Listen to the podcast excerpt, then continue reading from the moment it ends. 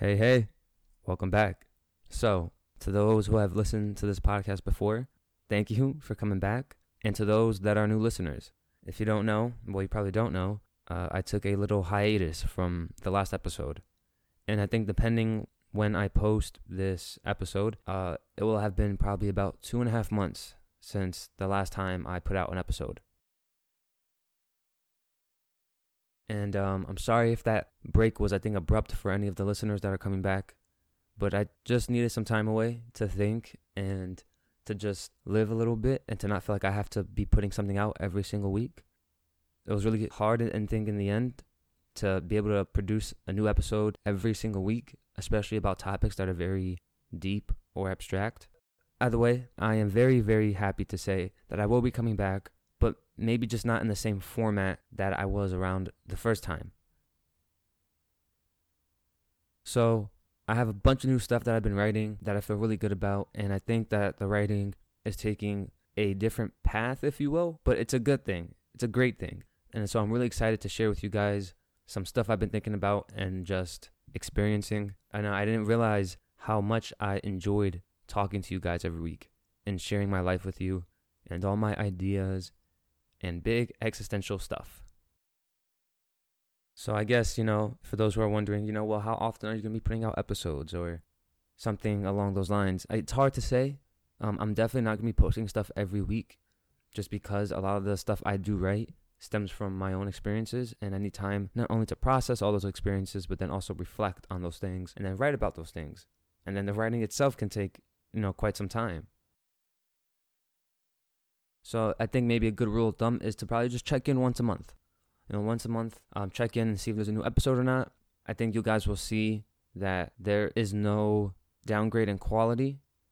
I mean, that's kind of the idea. You know, I want to put out meaningful words and not just something to feel like I'm doing something. So I'm excited. I'm excited to be back. I'm excited to continue to share more with you guys and just hopefully continue to see where this podcast goes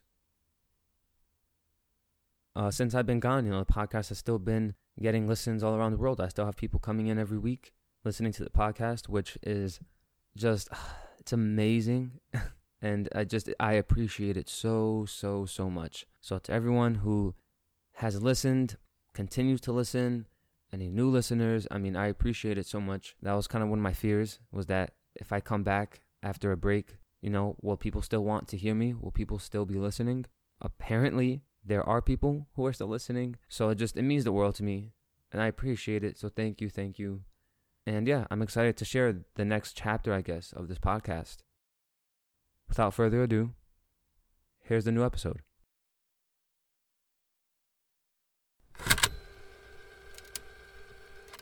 Hey, thanks for joining me today. You're listening to the Sit Down with Roman Gray. I saw a shooting star the other night, and I don't know why, but it made me really happy. It had me thinking about how amazing life can be in just the simplest of things. The other night, my girlfriend and I, we went out and had nachos on the beach, followed by some late night impromptu dancing in a gazebo in the heart of downtown. I've been chasing the pursuit of finding meaning, finding value, of feeling fulfilled in all my human experiences. But whenever I decide to take a step back and jump out of who I think I am or what I think I know, I'm always pleasantly surprised by what I find since I've been on this push of finding purpose in my pursuits and wondering if it's even possible for me to ever feel truly satisfied, I come to one thought. Every time, every time I think I find the meaning of life, it changes.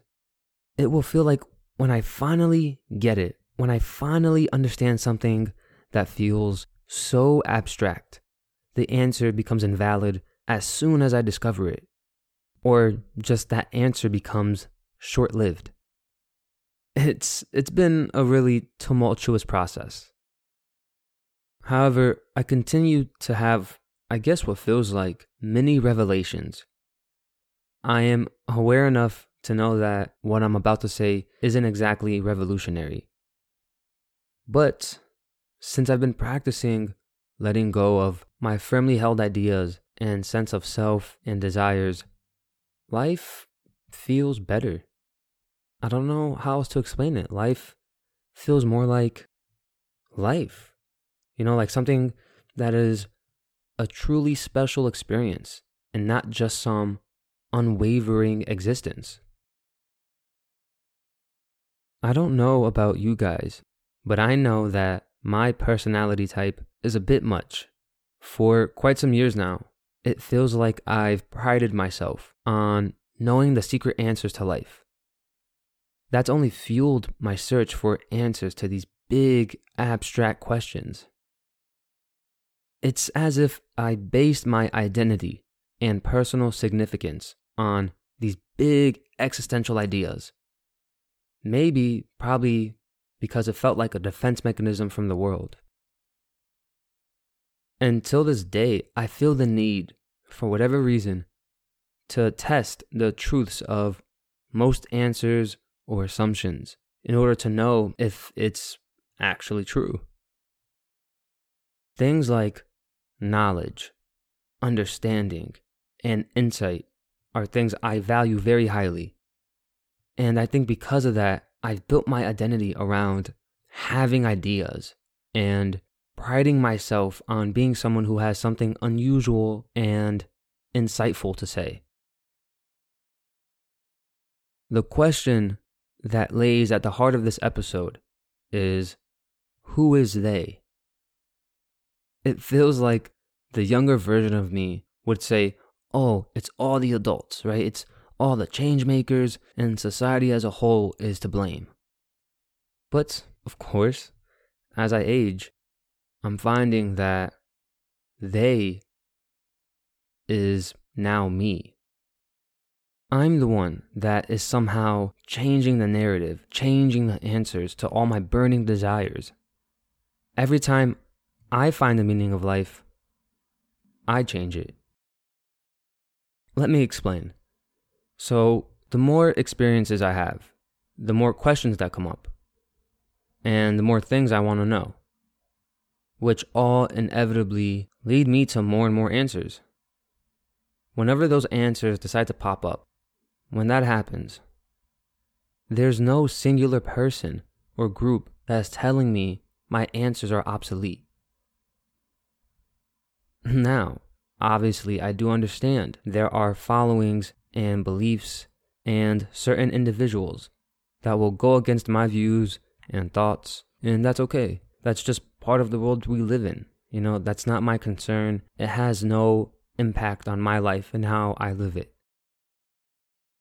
When those answers that I so desperately seek make themselves known in whatever little way, they're so fleeting. And I guess that's just one of the major themes in life. I think that the reason those answers are so fleeting is because while they may satisfy my existential tendencies, they just typically end up posing more questions.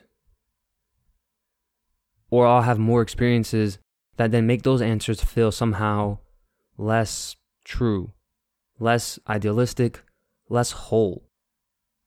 Or they'll just no longer satisfy my craving. It's it's a bit of a vicious cycle. It's weird because as I'm telling you all this, all that I can think about right now, or all that's popping into my head, is that amazing statement that Alan Watts said. You know, he said, We all run around in a great big panic, rushing around as if life is something to win rather than simply experience. And I mean, who knows? Maybe, maybe that's what's happening to me right now. I'm letting go of this need to win in this life and have this rush to true understanding, whatever that means. The more I've been letting go of my attachments to rigidity and certainty and just sort of rolling with the waves that life likes to throw us into, the more interesting and rich my life has become. Because, I mean, let's be honest, life is nothing but uncertainty and risks, filled with human emotion and all types of desires and suffering. With our existence already from the minute we're born filled with so much potential for change and dramatic turnarounds, it actually makes sense that the answers I constantly seek out will also inevitably change due to the sheer force of chance. But I think that right there is what gives so much of our lives its its intersections and its uniqueness. I know now that the answers I have today to most things will change, or at least differ to some degree as I get older, as I take on more choices and different things that challenge who I am. So, I guess to, to wrap this all up, yes, every time I find the meaning of life, they change it because you and I are they. We are life itself, and not somehow separate from it. Since we are all life itself, and life knows nothing but chance, expansion, and opportunity, you, I, and everyone else changes the meaning, whether those answers are universal or particular, is room for a deeper conversation.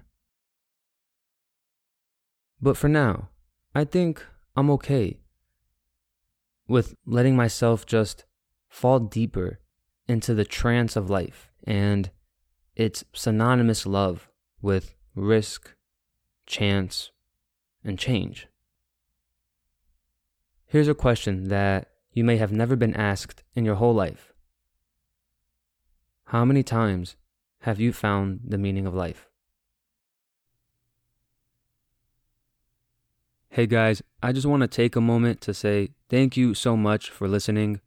I appreciate it so much. Please don't forget to support me by visiting my website, itsromangray.com, as well as follow me on Twitter and Instagram at itsromangray. I love all of you so much just for being here and supporting me. It means everything. Thank you so much. And until next time.